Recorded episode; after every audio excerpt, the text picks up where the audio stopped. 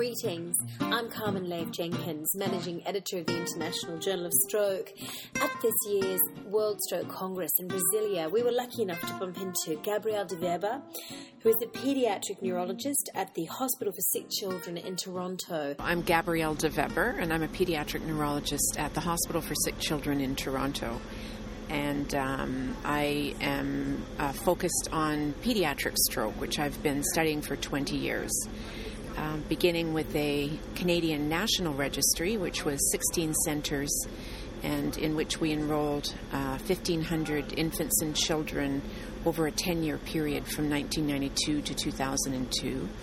Um, and then we did follow ups on them and uh, published initially the sinovenous thrombosis data in the New England Journal of Medicine, which was nice. I think because sinovenous thrombosis is very common in childhood, and so to be able to get that many patients together, this was the days before Jose Ferro did his really lovely international stroke um, study with sinovenous thrombosis. Um, and so, at the same time as doing that work in the Canadian Registry, um, we developed a pediatric stroke program in the hospital and began a stroke clinic, which was initially once every three months, and then once a month, and then now it's once a week, about 21 children per clinic. And then um, we we developed an inpatient uh, consult program, and initially that was fairly small numbers, and now our average is about three new strokes per week, either in the neonatal ICU, which is where about one in four of our strokes occur, or um, in the cardiac ICU following procedures or across the hospital. About half of our children arrive to the emergency room previously healthy. Uh, with perhaps a small infection, the flu, the cold, um, maybe dehydration uh, associated with that. So, with those patients, we now have over 650 of our own patients in Toronto. And the first newborns that we enrolled in our stroke clinic studies have graduated and are now in university. And it's been sad to say goodbye to them, but really wonderful to watch how well many of them have done, despite significant hemiparesis in some cases. Um, so in 2003, um, other colleagues across uh, the world and myself who had become friends over the years because we are interested together in this. Um, especially Fenella Kirkham in London, uh, UK. She essentially started her work on stroke the same year I did in 1992. So, together with a couple of people in the United States, Donna Ferriero, Steve Ashwal, and um, a couple of others, we decided to pool our patients from our own hospitals. And that was going to be a nine center study with 11 investigators. And the Hospital for Sick Children, because we're a Canadian institution and they have fairly wealthy um, budgets, were able to provide a full web based data entry database system for free for me as a scientist there and that enabled us to um, start collecting information. And then we invited um, other people in, and we made a large call for anybody out there who's interested in childhood stroke. Over the 10 years, we've gone to about 260 investigators. Um, representing 42 countries, and of those um, enrolling centers, we have um, about 3,500 infants and children that have been enrolled since January of 2003. Um, we initially locked the database in uh, 2007, and at that point, with the first 1,200 infants and children, we produced uh, 10 manuscripts on ages, um, gender, for example, finding a male predominance in every subtype of stroke. Um, we then published subgroups uh, of patients, such as newborn arterial stroke, distinct from childhood arterial stroke, and then the same with sinovenous thrombosis. And then papers came out more on the subtypes of risk factors for child stroke. So, arteriopathy, we did a paper on that. Then we did a paper on cardiac disorders underlying childhood stroke. So, it's been a very rich data set. And um, since 2007, when we locked that database, we have now um, acquired data on another um, 1,700 infants and children. So, with the new uh, 3,500 cases, we are approaching the end of our 10th year, or the beginning of our 10th year, at which point we're going to lock the database again and uh, do the next round of papers. One of the things that's happened um, over the years is that across the International Pediatric Stroke Study, people with like interests have found each other. So we have a very active neonatal stroke group, and they've been charged now with giving us an updated case record form that's devoted only to newborns instead of our old generic form, which included data on all patients. Same for cardiac, same for arteriopathy. We have also got some basic lab pediatric stroke uh, folks, and they've formed together to look at directions in basic research. So it's very much uh, an intellectual and um, um, a very vigorous, passionate group of investigators. The best part of this has been for me meeting people from all over the world. So at this meeting, where we have um, the opportunity to meet people from South America, we hosted um, at 11 o'clock today an International Pediatric Stroke Study information meeting.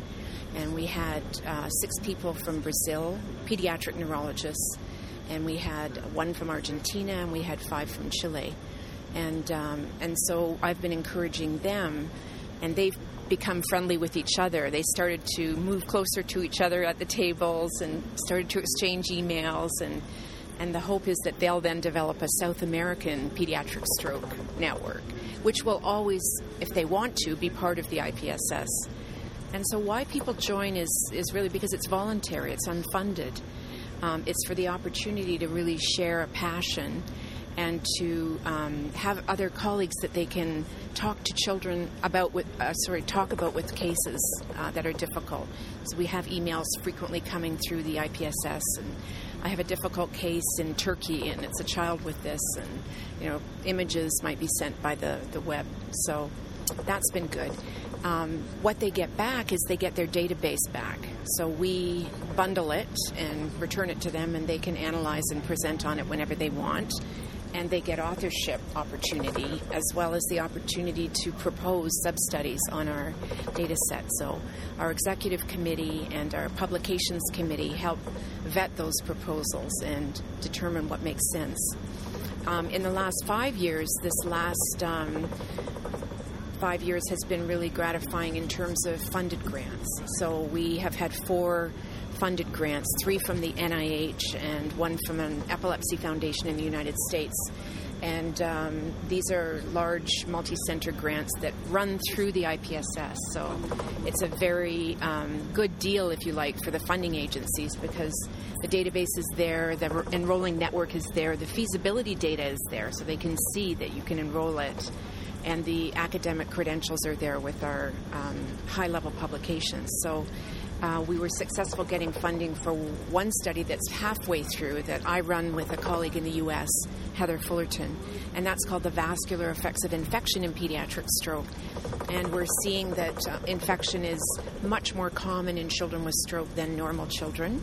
And we're looking for whether arteriopathy is the causal pathway for those infections. So we have cases of children with stroke with arteriopathy and without arteriopathy, and then we have normal control children. And we have biomarkers for inflammation and infection that are going to Columbia University in our laboratory core, and CDs burned with all of the brain and vascular imaging studies are going to the United to UCSF, where the radiology core is and we're the data core at SickKids. Um, the most recent study to be funded is the thrombolysis in pediatric stroke study, and this is a safety and dose finding study where dose escalation across uh, three dose tiers will occur.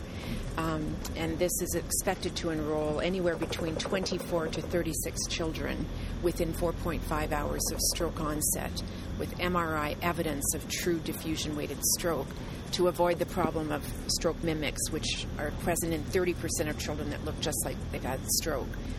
And there has to be an occlusion in the artery in order to get the TPA. Um, there's a pharmacokinetic study that's being run out of that study in Memphis, Tennessee, and um, there's a neuroimaging core for that one, which will be located in Boston. And we have uh, patients enrolled. One of our largest centers in is Melbourne, Australia. Um, for non North American centers, they would be close to the same numbers as uh, Santiago, Chile. So over 200 patients per center. And um, Mark has been very, Mark Mackay, who's the Australian, has been very, very active in the IPSS. He's really helped shape many of our uh, directions, and he's very active on the executive committee right now with us. So we meet three times a year, twice a year at the standard meetings, Child Neurology Society and International Stroke Conference in February.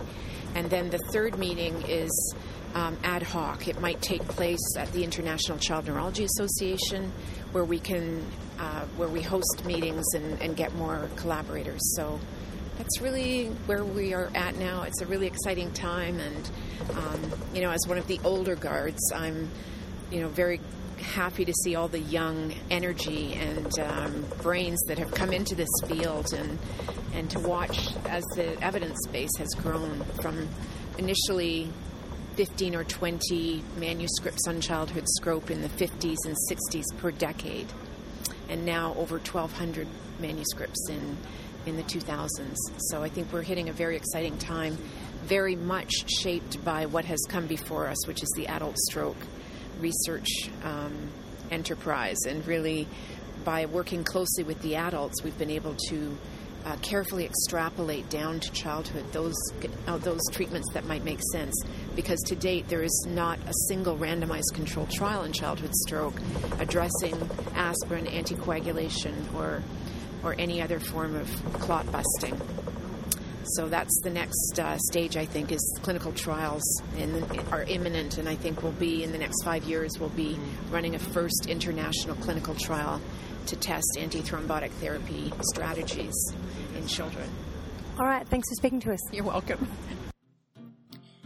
You've been listening to a podcast interview with Dr. Gabrielle deVeber, paediatric neurologist at the Hospital for Sick Children in Toronto. The International Journal of Stroke is the flagship publication for the World Stroke Organization. Please consider becoming a member